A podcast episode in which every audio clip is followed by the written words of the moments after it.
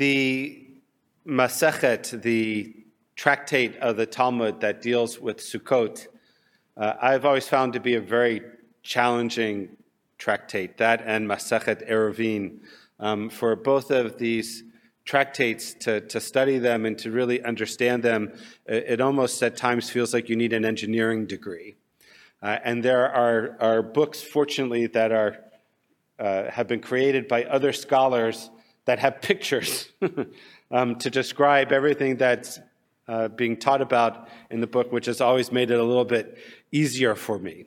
Uh, Masechet Sukkot, about half of the tractate, deals with the building of a, of a sukkah.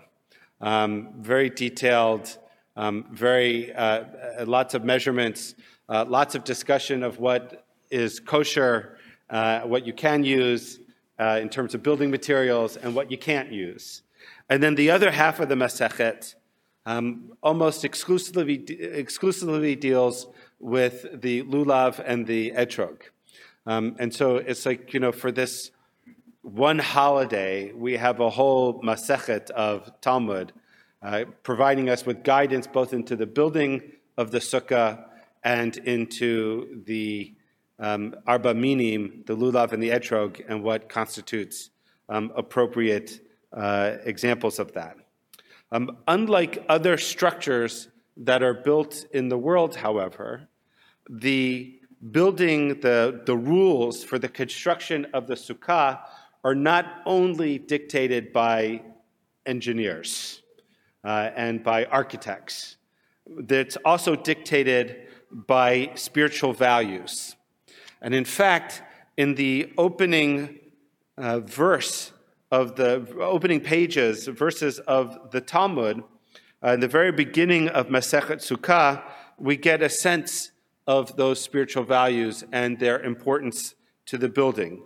Uh, the Talmud quotes from the Torah from Vayikra, Basukot teshvu shivat yamim kol ha'ezrach b'Yisrael yeshvu basukot. You shall dwell in the sukkah for seven days, every citizen of Israel should sit in the sukkah.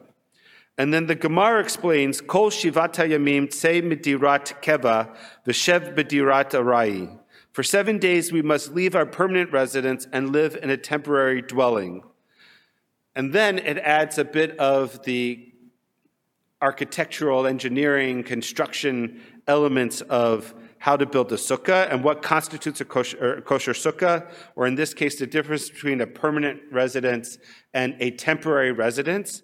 And the Gemara says that any sukkah that is below 20 amot in height um, is considered temporary, but anything above 20 amot is considered permanent. Now, an amah is an ancient unit of measurement, approximately 18 inches from your middle finger to your elbow on an adult person, essentially. So 20 amot is 360 inches or 30 feet. It was just easier for me to do it in the um, in, in, feet rather than in metrics. Um, so that's um, that's what an amma is. So anything that is above 30 feet is considered permanent. Anything below 30 feet is considered temporary. Um, and the Talmud goes on, Tanu Rabbanan, Kol Shivat Yamim, Adam Oseh Besukoto, Keva Ubeto Arai. The sages taught all seven days of Sukkot, a person renders his sukkah his permanent residence and his house his temporary residence. So, this is what's strange about these directions for the sukkah. On the one hand, the, the Gemara begins with a distinction between what makes a sukkah temporary versus permanent, 30 feet. And then on the other hand, it says that we have to make during the days of Sukkot the sukkah our permanent residence um, and our permanent residence our temporary residence. Um, and it goes on to explain how you do that, which I won't get into now because I'm not interested in that um, for what's on my mind for this morning. Um, the, the question that Emma Katz asks uh, writing for a, series known as Torah to Go, uh, which comes out of the Yeshiva University Center for the Jewish Future. Uh, Emma Katz um, asks a question, which is why is the impermanence of the sukkah such an essential part of its construction? Um, why is the, the, the, the, details and the distinctions of the impermanence of the sukkah so important to its construction?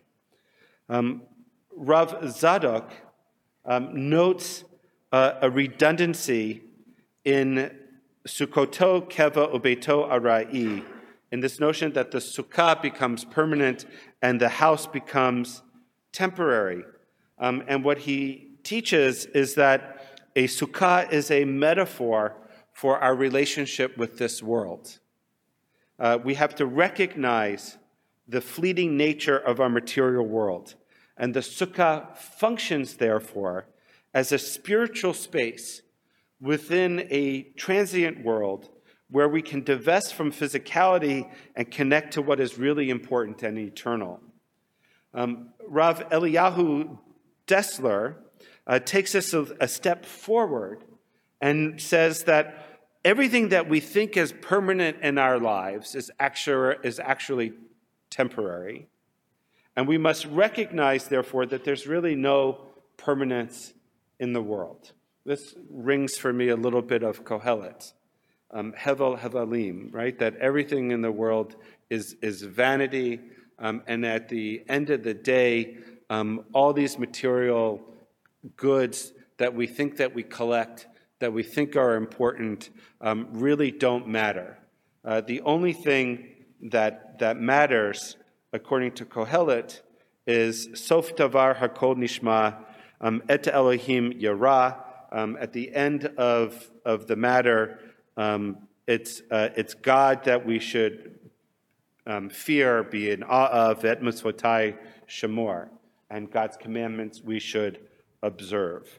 And so, in this understanding of the impermanence of the sukkah um, by these two uh, rabbis, as well as with the overlay of Kohelet, what happens is, is that Sukkot helps us to arrive at this understanding.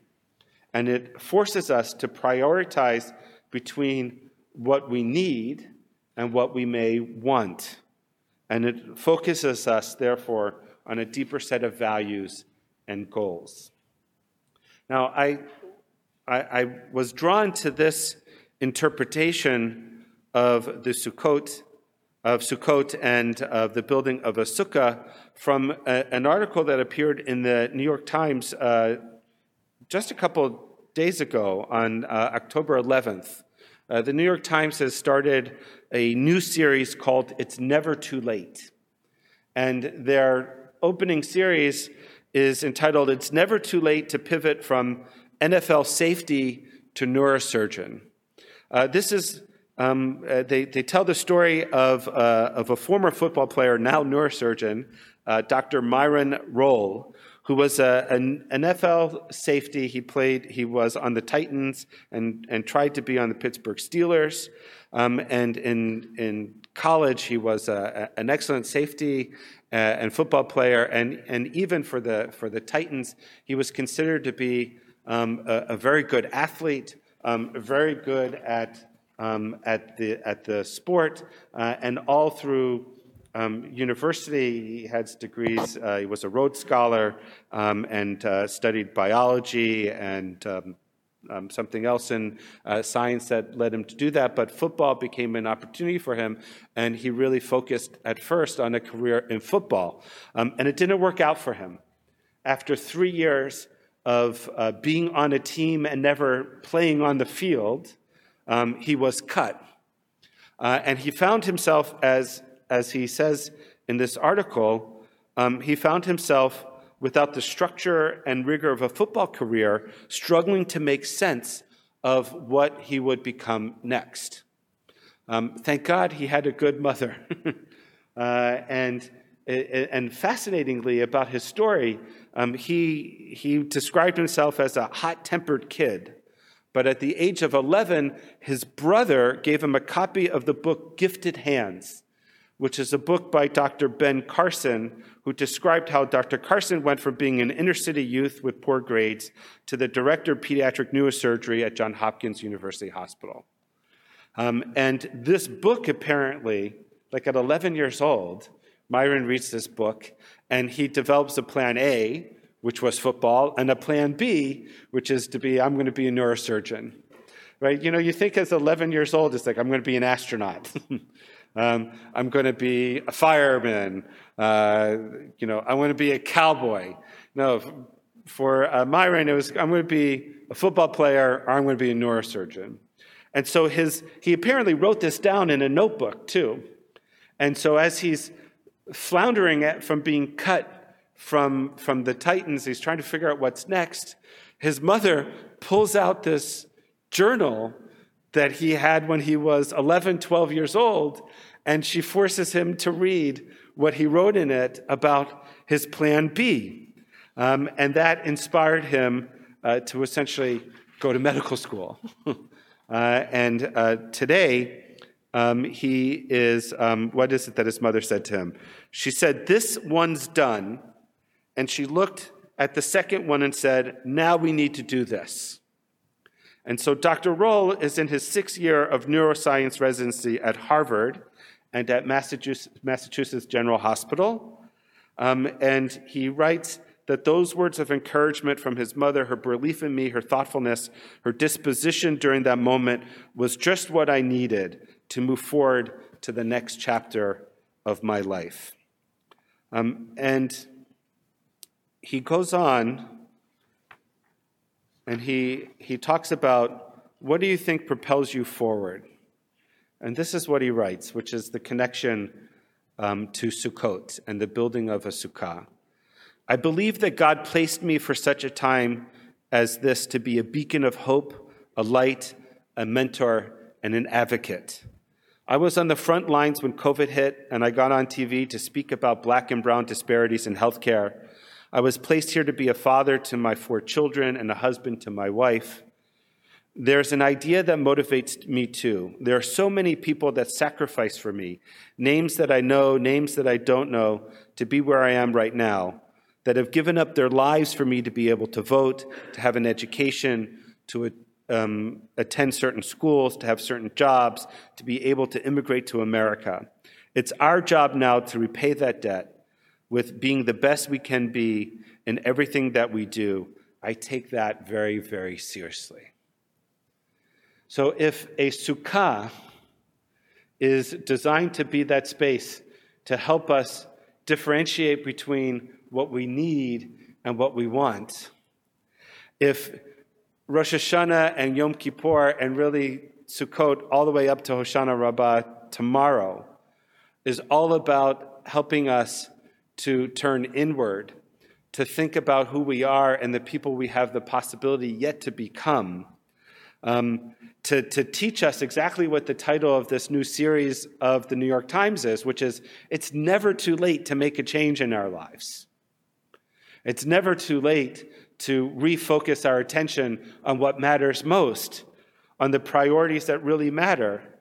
Um, then here's an example from Myron Rolle, former NFL safety to neurosurgeon, that anything is truly possible and it's never too late. And if he is taking that seriously, Kavachomer, other more so, should we who have these holidays that are designed to focus our attention on exactly these values, we should take them seriously too. Shabbat Shalom, Chag Sameach.